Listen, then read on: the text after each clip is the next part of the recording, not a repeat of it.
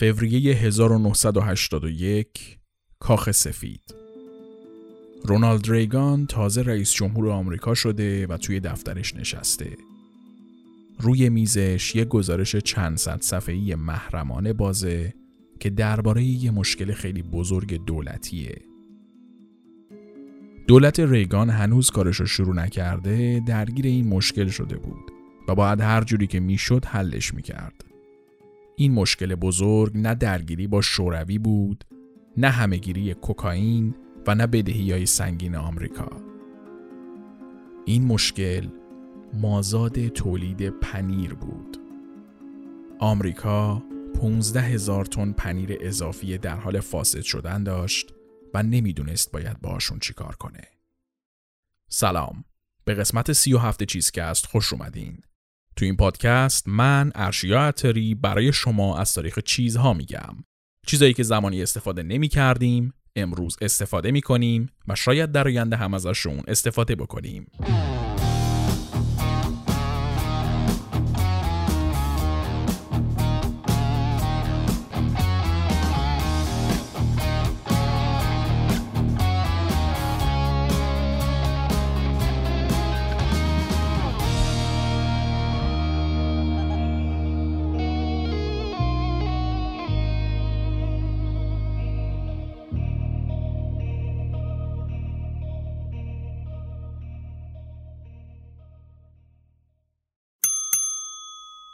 با شروع سال جدید افق تازه تعریف کنیم. یافته ها و دانسته ها رو جمع کنیم و بهشون فکر کنیم. با یه نگاه تازه بریم به استقبال فراز و نشیبای زندگی و یه راه تازه رو کشف کنیم. اسپانسر این قسمت فلایتیو شما رو به کشف و سفر دعوت می‌کنه.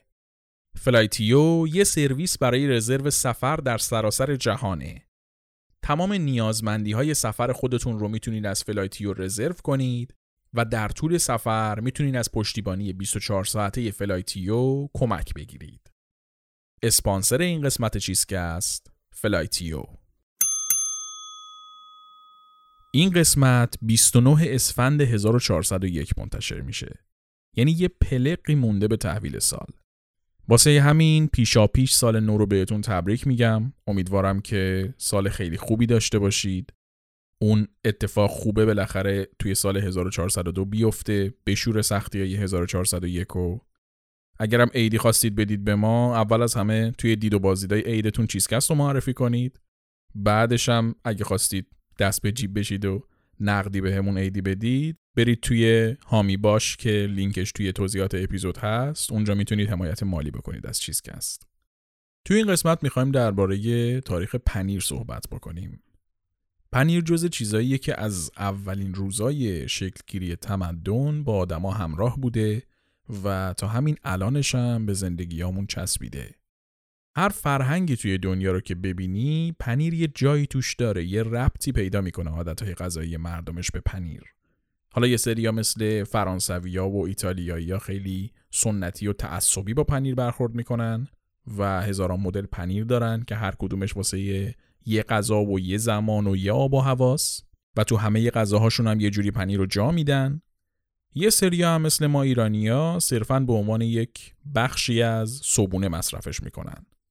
البته الان انواع و اقسام پنیر رو به انواع و اقسام شکلا توی ایران می‌خوریم ها. منظورم صرفا نقش فرهنگی پنیر توی ایرانه. بعد پنیر صرفا همین 4 5 مدلی که معروف شده و جا افتاده نیست. بیشتر از 1800 نوع پنیر داریم تو دنیا که اینا هر کدومشون پروفایل تعمی جدا و نحوه تولید جدا و نقش فرهنگی جدا دارن. هر کدومشون دنیای خودشونو دارن یه جورایی. همین گستردگی انواع پنیرم هست که باعث میشه هر ملتی با توجه به زائقه غذایی خودشون بتونن یه جوری پنیر رو توی فرهنگ غذاییشون جا بدن.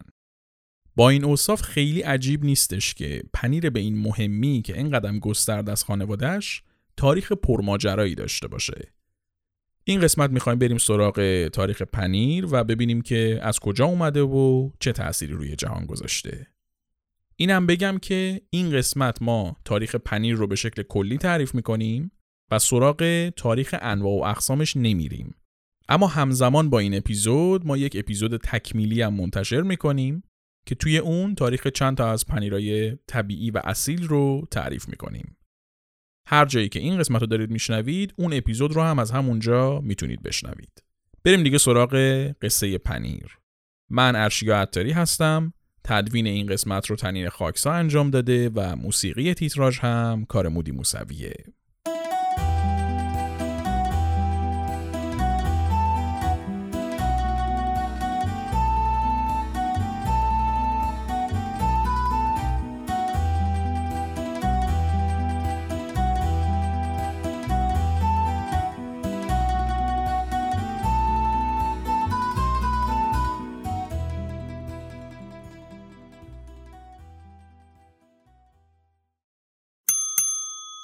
یکی از کشورهایی که به مهد پنیر معروفه فرانسه است.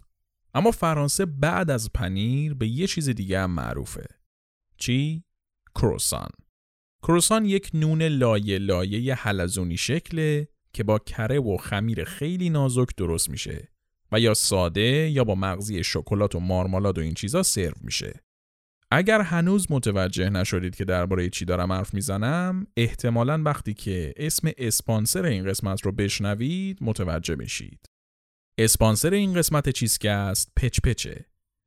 پچ پچ معروفترین و قدیمی ترین برند کروسان ایرانه و سالهای ساله که داره این خوراکی خوشمزه رو با بهترین کیفیت تولید می‌کنه. البته که پچ پچ دیگه فقط شکلاتی نیست. فندقی هم داره. تازه برای اونایی که خیلی شکلات دوست دارنم پچ دابل چاکلت رو دارن. خوبیش هم اینه که با همه چی میچسبه. چای، قهوه، شیر، آب میوه، حتی خالی خالی. پچ پچ تمام ایدئال های یک صبحانه یا میان وعده خوشمزه رو داره و سالهای سال هم هست که تونسته با محصول با کیفیتش کلی مشتری وفادار از جمله خود من رو راضی نگه داره. یه خبر خوب دیگه هم این که پچ پچ برای اون دسته از پدر و مادرهایی که دنبال میان وعده مغذی برای کوچولوهاشونن پچ پچ پلز رو داره که همون پچ پچ شکلاتی کلاسیکه با سایز کوچیکتر که توی بسته های نهتایی توی فروشگاه ها قابل تهیه است. اسپانسر این قسمت چیز که است پچ پچ. قصه پنیر رو باید با قصه شیر شروع کنیم. شیر اولین غذاییه که انسان می‌خوره. پس تاریخ مصرف شیر توسط بشر از لحظه تولد نژاد انسانه. اما نوزاد انسان و هر موجود دیگه‌ای بعد از اینکه دوره نوزادیش تموم میشه دیگه شیر نمی‌خوره. یا بهتره بگیم که به شکل طبیعی نباید شیر بخوره. اما خب اینو شما نمی‌تونی به آدمی که 9000 سال پیش داشته توی دامنه زاگرس بز میچرونده توضیح بدی. چرا؟ چون غذا که به این راحتی ها گیر نمی اومد اون موقع. آدما باید کلی این ور اونور میگشتن تا یک میوه یک گیاهی چیزی گیر بیارن که شکمشون سیر بشه. پس برای همچین آدمی یک مایع چرب شیرین خوشمزه که می‌تونه سیرش کنه خیلی هم قابل خوردنه. تقریبا از وقتی که آدما حیوانای شیرده رو اهلی کردن استفاده از شیر حیوونا به عنوان غذا شروع شد.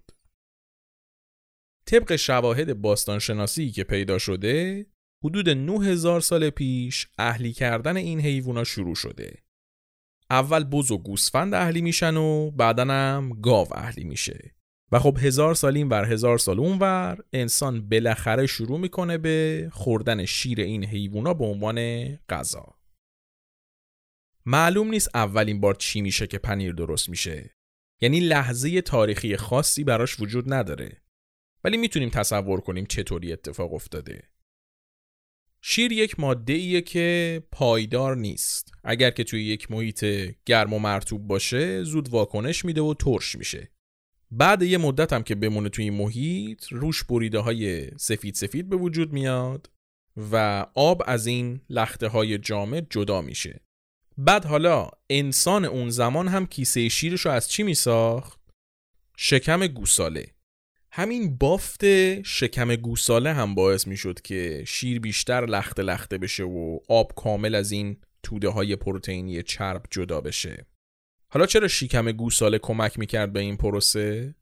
بدن انسان بالغ توانایی هضم شیر رو نداره لاکتوز شیر اذیتش می‌کنه کی می‌تونه خوب هضم کنه شیر رو؟ نوزاد انسان و طبیعتا نوزاد حیوان.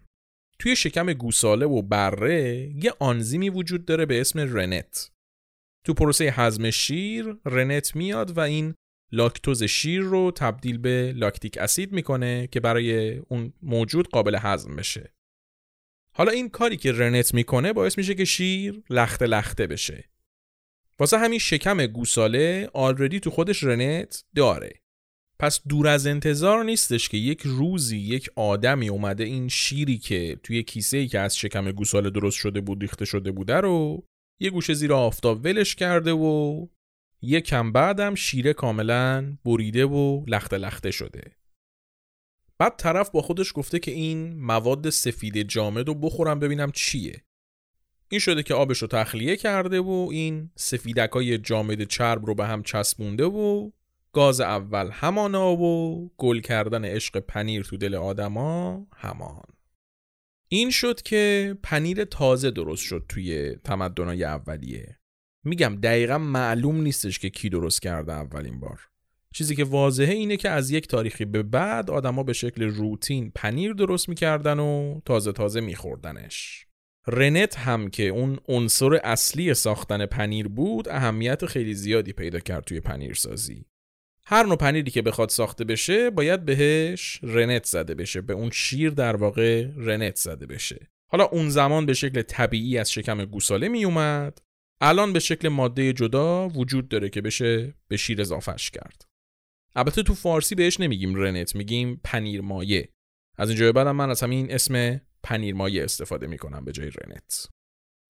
پنیر نسبت به شیر خیلی خوراکی بهتری برای بقای انسان بود.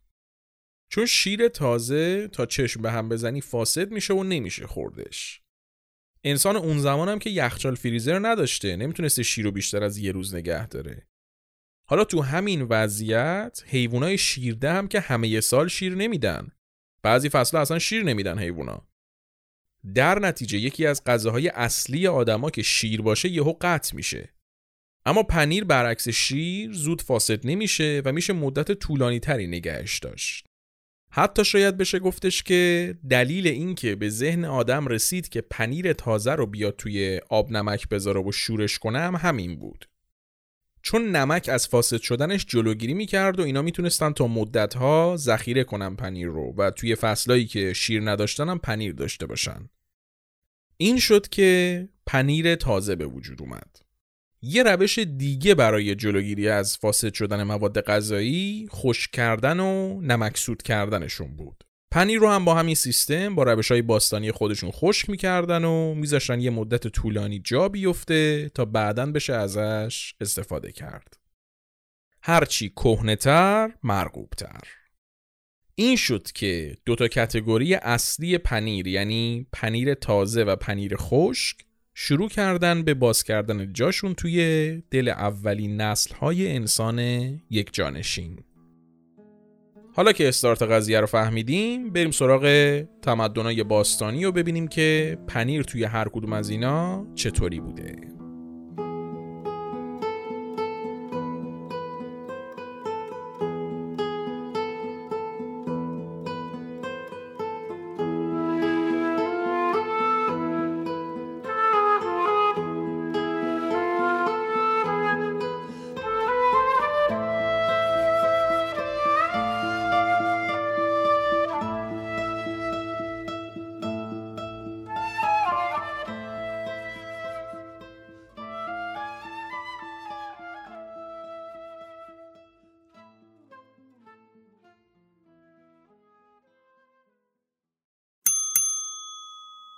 اسپانسر این قسمت چیزکست شرکت کالاس کاله اولین تولید کننده پنیرهای طبیعی توی ایرانه که با تجربه و دانش زیاد توی این عرصه طیف متنوعی از پنیرهای ملل مختلف رو در سطح استانداردهای بین المللی عرضه می‌کنه.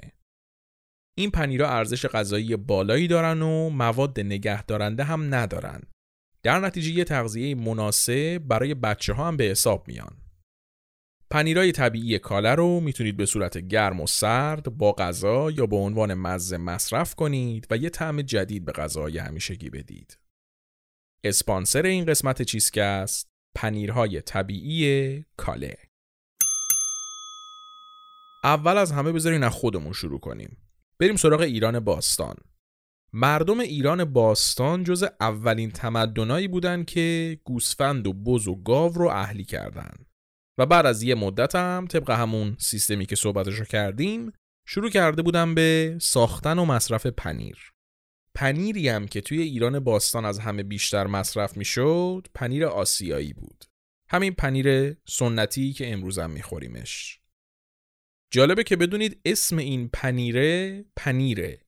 توی انگلیسی به پنیر آسیایی با همین تلفظ میگن پنیر. البته پنیر ایرانی بعدا از ایران به هندم رفت و توی هندم الان خیلی محبوبه و اونجا هم باز با همین اسم پنیر فروخته میشه. ایرانیا برای ساختن پنیر دو تا متد کلی داشتن.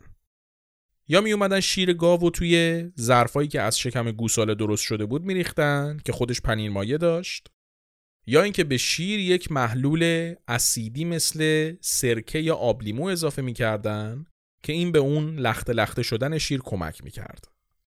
بعد از اینکه شیر کاملا لخته لخته شد می اومدن این لخته ها رو جمع می‌کردن و به همدیگه میچسبوندن و آبش رو تخلیه می‌کردن و از این لخته ها یک جسم جامد بزرگ یه دست می ساختن و مینداختنش تو آب نمک میذاشتن تا یه مدت بمونه. همین متد رو یونانی ها که همسایه ایران بودن هم استفاده می‌کردن تا پنیر فتای خودشون رو بسازن. فرقش فقط به شیرش بود تفاوت نژاد دامهایی که توی مناطق دست ایران و یونان بود باعث می شد که پنیر ایرانی و پنیر فتای یونانی یکم توی طعمشون و بافتشون فرقایی وجود داشته باشه. یکم که گذشت و کم کم تمدن روم به وجود اومد و یک سری توی سرا در آوردن رومی ها هم شروع کردن به پنیر درست کردن و خیلی خیلی هم جدی گرفتن پنیر رو. ایرانیا و یونانی ها مبتکر پنیر بودن. منتها از محدودی امن خودشون خیلی خارج نشدن. و هنوزم که هنوزه بعد از چند هزار سال همون پنیر سنتی پنیر قالب توی این دوتا کشوره. منتها رومی ها داستانشون فرق داشت. رومی ها به فرهنگ غذایی خیلی اهمیت می‌دادن. یونانیا اینطوری نبودن. یونانیا صرفا غذا رو به عنوان یک سوخت برای بدنشون می‌دیدن. میخوردن که سیر بشن. واسه همین تمرکزشون روی غذاهای ساده و تازه بود. رومیا از اونور واسه غذا یک سیستم جدا تعریف کرده بودن. غذا یک نمادی از طبقه اجتماعی بود. غذای آدمای فقیر کلا با ثروتمندا فرق داشت.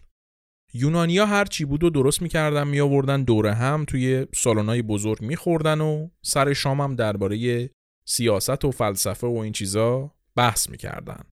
بیشتر از اینکه تمرکزشون روی غذا باشه روی اون تجربه اجتماعی بود که حین غذا خوردن داشتن. ولی رومیا برعکس. توی یه خونه ارباب خونه و خانوادهش توی اتاقای جدا از خدمتکارا و برده ها غذا میخوردن. خیلی هم به ارتباط برقرار کردن حین غذا خوردن اهمیت نمی‌دادن. هر کس متمرکز بود روی اون غذای خودش و از لحظه لحظه غذاش لذت می برد.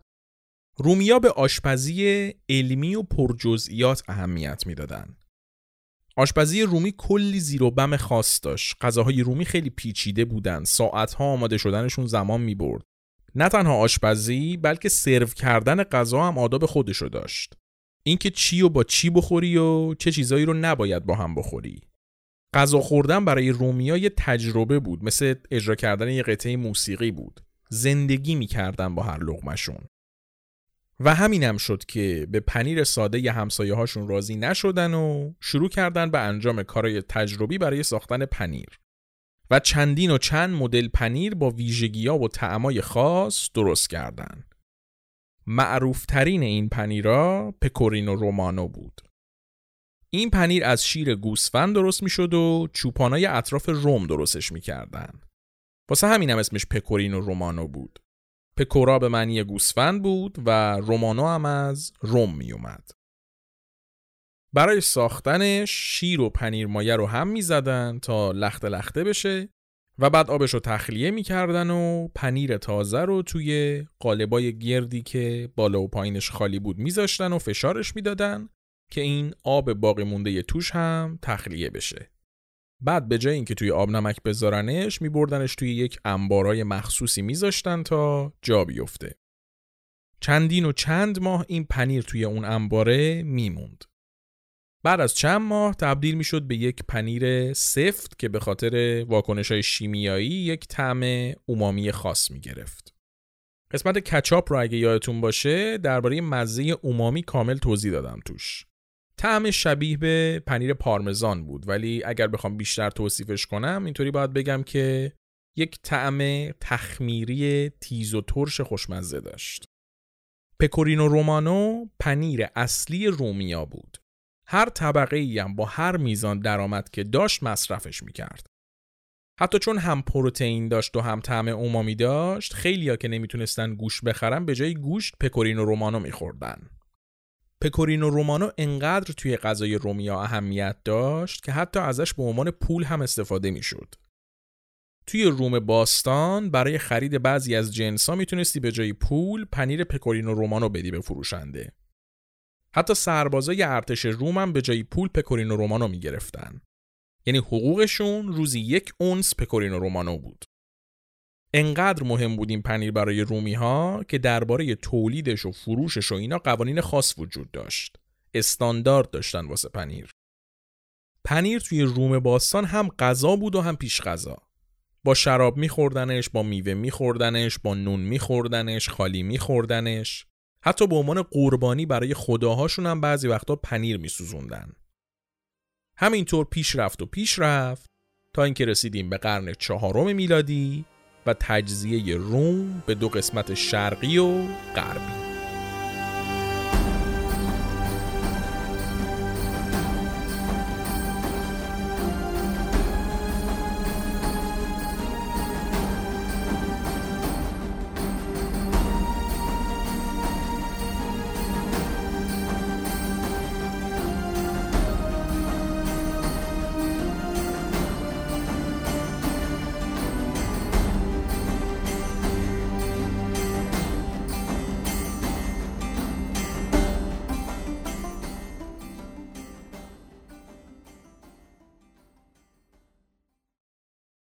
اواخر قرن چهارم میلادی بعد از حدود یک قرن درگیری های کوچیک و بزرگ و تنش های ریز و درشت روم به دو تا امپراتوری غربی و شرقی تقسیم شد. روم شرقی یا بیزانس که شرق دریای مدیترانه بود می‌شد خاورمیانه و یونان و مصر امروز اینا یه طرف بودن و روم غربی که تقریبا میشه اروپای امروز یه طرف روم شرقی تحت تأثیر فرهنگ یونان بود و مذهبش هم مسیحی ارتودکس بود. کلا از لحاظ فرهنگی با روم غربی کاتولیک متفاوت بود و به همین علتم پنیری که توی روم شرقی بود بیشتر نزدیک به پنیرای شرقی و یونانی و ایرانی بود. فتا داشتن و یه سری پنیرای تازه دیگه. از اونجایی هم که تحت تأثیر یونان بود فرهنگ غذایشون خیلی نرفتن دنبال پنیرای غربی. ولی روم غربی برعکس. هرچی از پنیرای روم باستان گفتم براتون تو روم غربی بود که به وجود اومده بود و گسترش پیدا کرده بود. اون عادتهای غذایی و اهمیت به آشپزی پیچیده و اینا هم تو روم غربی بود که ادامه پیدا کرد.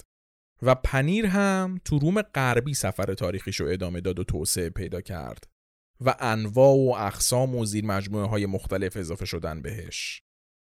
ولی همچنان پنیر اصلی مردم روم غربی همون پکورینو رومانو بود که صحبتشو کردیم.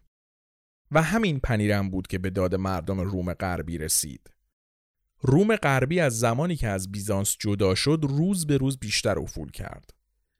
اوضاع سیاسی خیلی ملتهبی داشت. از اون ورم مدام همسایه های بربرش که مهمترینشون قبایل ژرمن بودن بهشون حمله می‌کردن و خواب و خوراک براشون نذاشته بودن. این روم همون رومی بود که برای تحقیر به اینا می‌گفت بربر اصلا آدم حسابشون نمی‌کرد.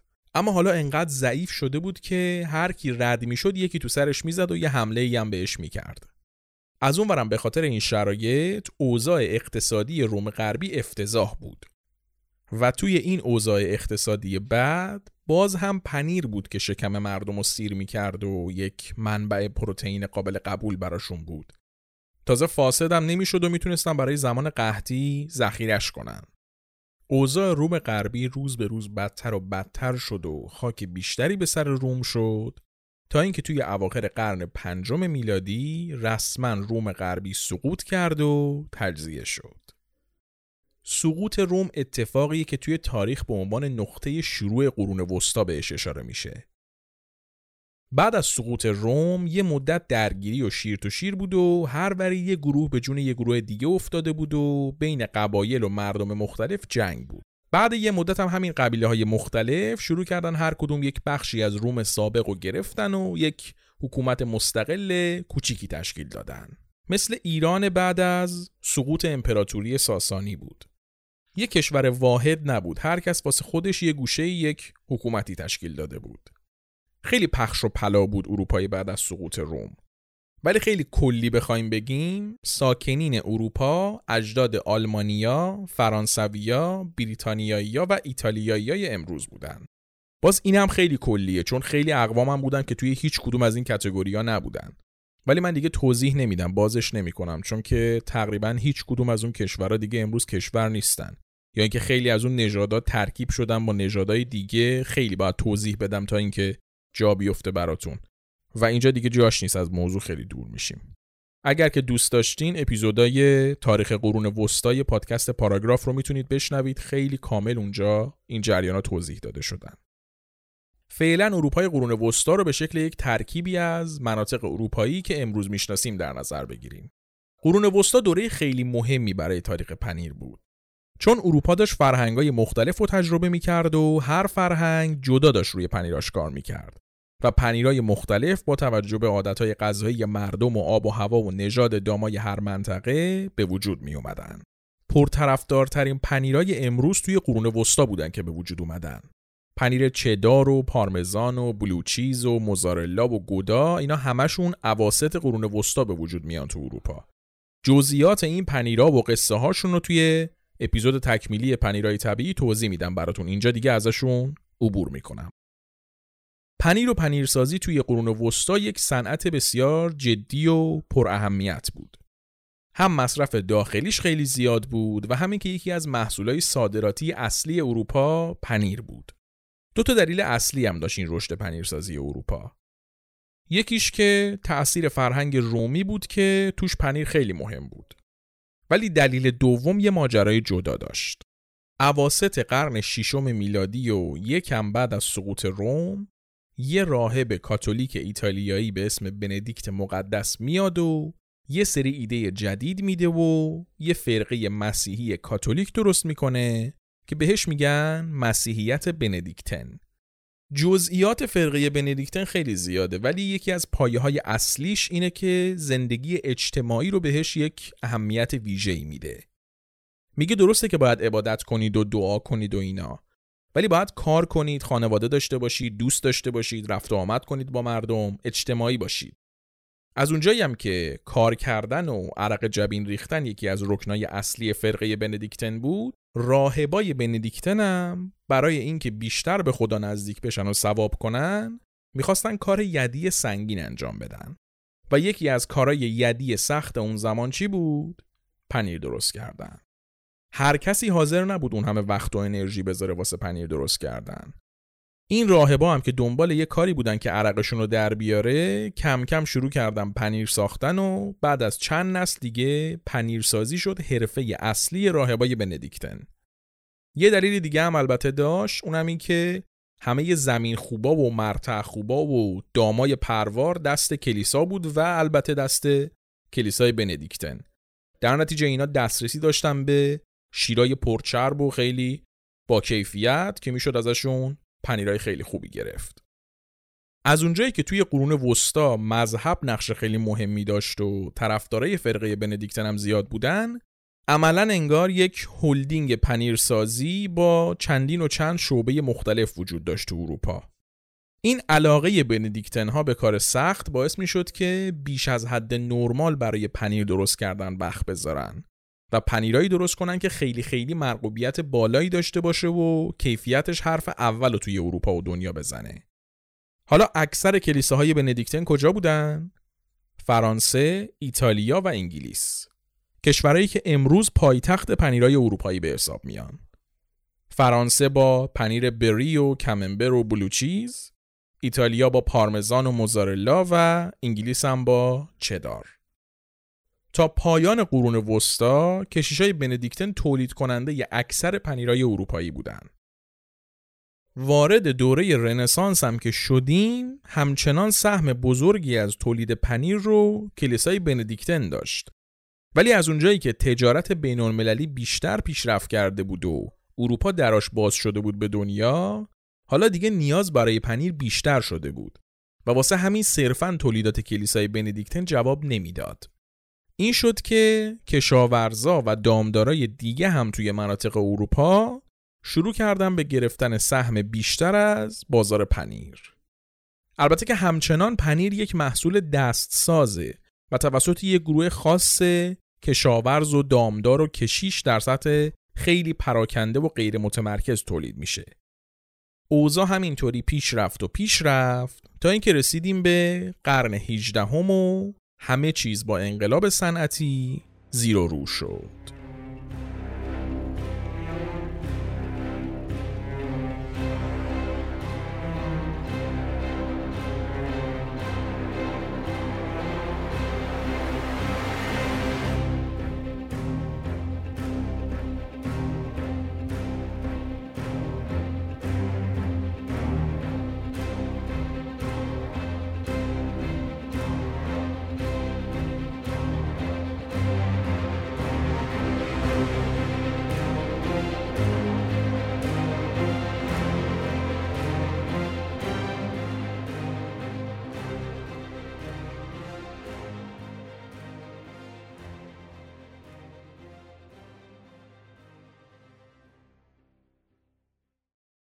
انقلاب صنعتی دنیا رو تغییر داد. از همه لحاظ و همه جهات. یکی از صنایعی که به شدت تحت تاثیر قرار گرفتم صنعت پنیرسازی بود. پنیری که تا قبل از اون زمان به شکل دستساز و توی کارگاه های محلی ساخته می‌شد با تأسیس کارخونه های پنیرسازی توی عواسط قرن 19 تبدیل شد به یک کالای کارخونه و تولیدش چندین و چند برابر شد. همه چیز دنیای پنیر عوض شد از تولید تا مصرف. به خاطر تولید خیلی زیاد قیمت پنیرم کم و کمتر شد و مصرف بیشتر و بیشتر. با توجه به رشد شدید جمعیت بعد از انقلاب صنعتی یکی از چیزایی که به داد بشریت رسید و باعث شد که از گرسنگی نمیرن همین پنیر بود. تو همین قرن 19 یک اتفاق خیلی خیلی مهم دیگه هم میافته. بعد از سالهای سال استفاده از شکم حیوونا به عنوان منبع پنیر مایه یا همون رنت بشر بالاخره موفق میشه پنیر مایه رو به شکل جدا استخراج کنه و به شکل یک محصول تولیدش کنه. اینطوری دیگه به عنوان یک ماده افزودنی می‌شد به راحتی تهیهش کرد و به شیر اضافهش کرد. یه اتفاق مهم دیگه هم که میفته تو این دوران مطرح شدن استاندارد برای پنیره. تا قبل از این چون پنیرسازی یه فعالیت دستساز و محلی بود هر کس با توجه به تجربه و شرایط و سلیقه خودش پنیر درست می‌کرد. ولی انقلاب صنعتی باعث به وجود اومدن مفهوم استاندارد شد. باعث شد اون کارخونه ای که توی آمریکا داره چدار درست می‌کنه همون فاکتورایی رو رعایت کنه که یه کارخونه چدار انگلیسی رعایت می‌کنه. سیستم و نظم پیدا کرد پنیرسازی. بر از اون طرف حمل و نقل هم پیشرفت کرده بود قطار اختراع شده بود. کارخونه ها می‌تونستن به سرعت پنیرشون رو به دست مشتری برسونن حتی صادرات کنن. دیگه هیچ پنیرسازی محدود به بازار محلی خودش نمی‌شد. بعدش هم فرایند پاستوریزه کردن اختراع میشه تو همین دوران و باعث میشه که پنیر بتونه مدت طولانی تری بمونه و خراب نشه و واسه همین جابجاییش و صادراتش هم ساده تر و قابل انجام تر می‌شد. البته که پنیر کارخونه ای تا سالهای سال نتونست جای پنیر محلی رو بگیره. مردم تا مجبور نمی شدن نمی رفتن پنیر کارخونه ای بخورن. پنیرهای کارخونه ای هم البته کیفیت خوبی نداشتن اون زمان. یکی از چیزایی که پنیر رو خوشمزه می‌کنه چربی شیره ولی کارخونه ها برای اینکه سود بیشتری بکنن می اومدن چربی شیر رو جدا می‌کردن و باهاش خامه درست می‌کردن و جدا میفروختنش بعد جای چربی شیر می اومدن چربی فیک گیاهی می‌زدن. در نتیجه قطعا پنیر کارخونه ای به خوبی پنیر دستساز محلی نمی‌شد دیگه.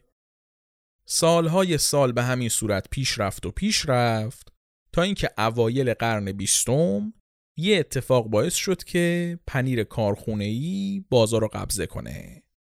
انقدر دیگه توی هر اپیزود به این اتفاق اشاره کردم دیگه باید بگم همون همیشگی. جنگ جهانی اول.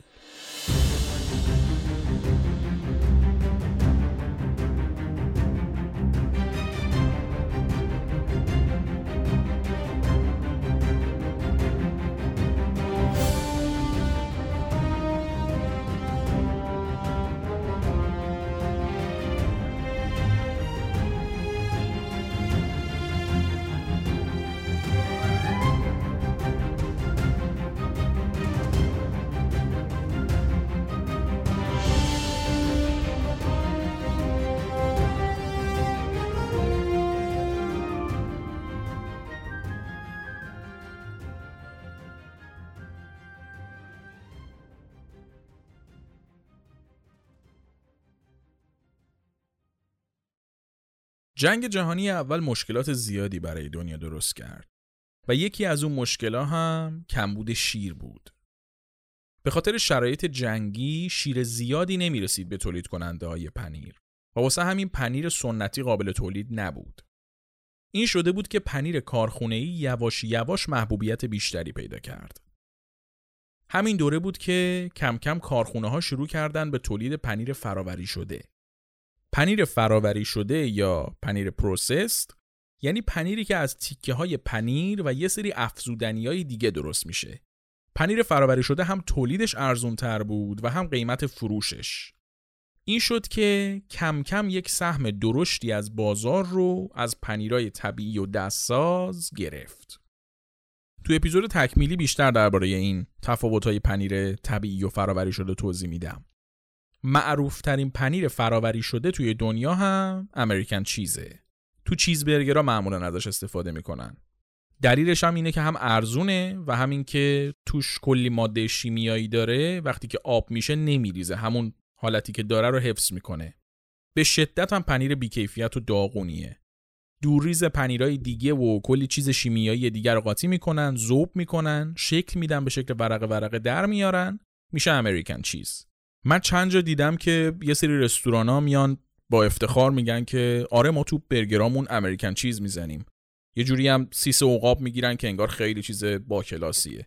نیست آقا نیست. اصلا پنیر به حساب نمیاد امریکن چیز. ولی خب چون ارزونه و در دسترس برندهای فسفود مثل مکدونالد توی برگراشون ازش استفاده کردن از همون اول و باعث رشدش شدن.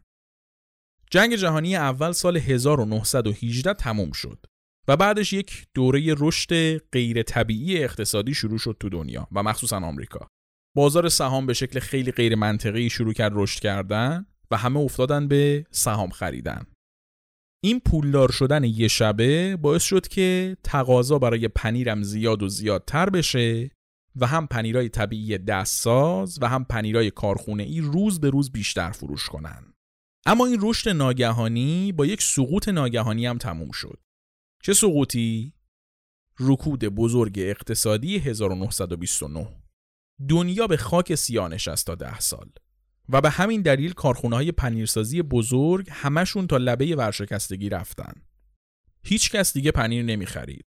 حتی یه سری پنیرها مثل پنیر روکفور در معرض انقراض بودن. تو این دوره دولت ها بودن که کارخونه های لبنیات و پنیرسازی رو نجات دادن وگرنه کلا صنعت لبنیات از بین می‌رفت. دولت های آمریکا و انگلیس بلخص اومدن یه سری سوبسید دادن به کارخونه های پنیر که از ورشکستگیشون جلوگیری بشه. رکود اقتصادی تموم نشده جنگ جهانی دوم شروع شد. توی جنگ دوم دوباره همون ماجرای کمبود پنیر به وجود اومد. سر این جنگ آمریکا و انگلیس انقدری براشون کمبود پنیر جدی بود که شروع کردن به جیره بندی کردن پنیر. هر کسی یه مقدار خاصی از پنیر رو حق داشت بخره هر هفته. اوضاع به همین شکل رفت جلو رفت جلو تا اینکه جنگ تموم شد. پایان جنگ جهانی دوم شروع توسعه اقتصادی کشورهای برنده جنگ بود. واسه همین صنعت پنیرسازی هم کم کم دوباره توی آمریکا و انگلیس و فرانسه برگشت رو پای خودش رو تونست برگرده به روزای اوجش. توی دهه 50 و 60 میلادی رستورانای فسفود زنجیره‌ای توی آمریکا سر در آوردن و کم کم به باقی جاهای دنیا هم رسیدن. همینم باعث شد که مصرف پنیر بیشتر از قبلا بشه. مخصوصا پنیر موزارلا که تو پیتزا استفاده می‌شد و بدون اون نمی‌شد و نمیشه که پیتزا درست کرد. این شد که تولید پنیر بیشتر و بیشتر شد. در حدی که حتی زمان ریاست جمهوری ریگان یکی از مشکلات بزرگ آمریکا مازاد تولید پنیر بود. کارخونه های پنیر آمریکا خیلی خیلی بیشتر از نیاز بازار پنیر درست کرده بودن و مونده بود رو دستشون داشت فاسد می‌شد. این شد که دولت آمریکا اومد همه این پنیرها رو خرید و به شکل مجانی بین مردم پخششون کرد. تا سالهای سالم ادامه داشت این قضیه. بهش می‌گفتم پنیر دولتی، government cheese. اگه دقت کنید به آهنگای رپرایی مثل اسنوپ داگ و جیزی که توی این دوره بزرگ شدن توی این دهه 80 بزرگ شدن یه اشاره هایی به این قضیه پنیر دولتی میشنوید. یه جورایی همونطوری که کپون برای ماها نوستالژی دهه 60 پنیر دولتی هم برای آمریکایی یا نوستالژی دهه 80 دهه 80 میلادی اونا. بگذریم. در حال حاضر تو دنیا مصرف شیر خیلی خیلی کمتر شده از 20 سال پیش. ولی شرکت های لبنیات ضرر که نکردن هیچ روز به روزم بیشتر دارن سود می‌کنن. دلیلش هم پنیره. مردم دنیا دارن روز به روز کمتر شیر می‌خورن و بیشتر فسفود. واسه همینه که پنیر روز به روز داره بیشتر مصرف میشه. اما صنعت پنیرسازی همش پنیرهای فسفودی نیست. تا دهه 60 میلادی پنیر فراوری شده کم کم داشت کل بازار پنیر رو می‌گرفت و اونایی که به شکل طبیعی و محلی پنیر میساختن کمتر و کمتر ازشون استقبال می‌شد.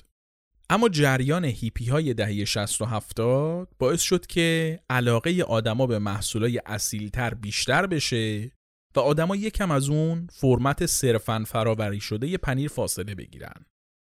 این شد که پنیر طبیعی هم دوباره خودشو کشید بالا و پا به پای پنیر فراوری شده اومد جلو و هنوزم که هنوزه کیفیت پنیر طبیعی با پنیر فراوری شده اصلا قابل مقایسه نیست. قصه پنیر اینجا تموم میشه. از اینجا به بعدش دیگه اتفاق خاصی نیفتاده و صرفا همون چیزایی که وجود داشته روش آپدیت اومده. واسه شنیدن قصه پرفراز و نشیب پنیرای گودا و چدار و پارمزان و blue cheese اپیزود تکمیلی رو حتما بشنوید. کلی ماجرای جالبم تو اون اپیزود تعریف کردیم. مخصوصا درباره تاریخ هلند یه چیزایی میگیم که من تا قبل از این اپیزود خودم نمی‌دونستم. خیلی ممنون از اینکه یک سال دیگه هم شنونده چیزکست بودید. افتخاریه که تونستیم یک سال دیگه هم در کنارتون باشیم براتون قصه تعریف کنیم. به امید روزای روشنتر نوروز 1402 مبارک.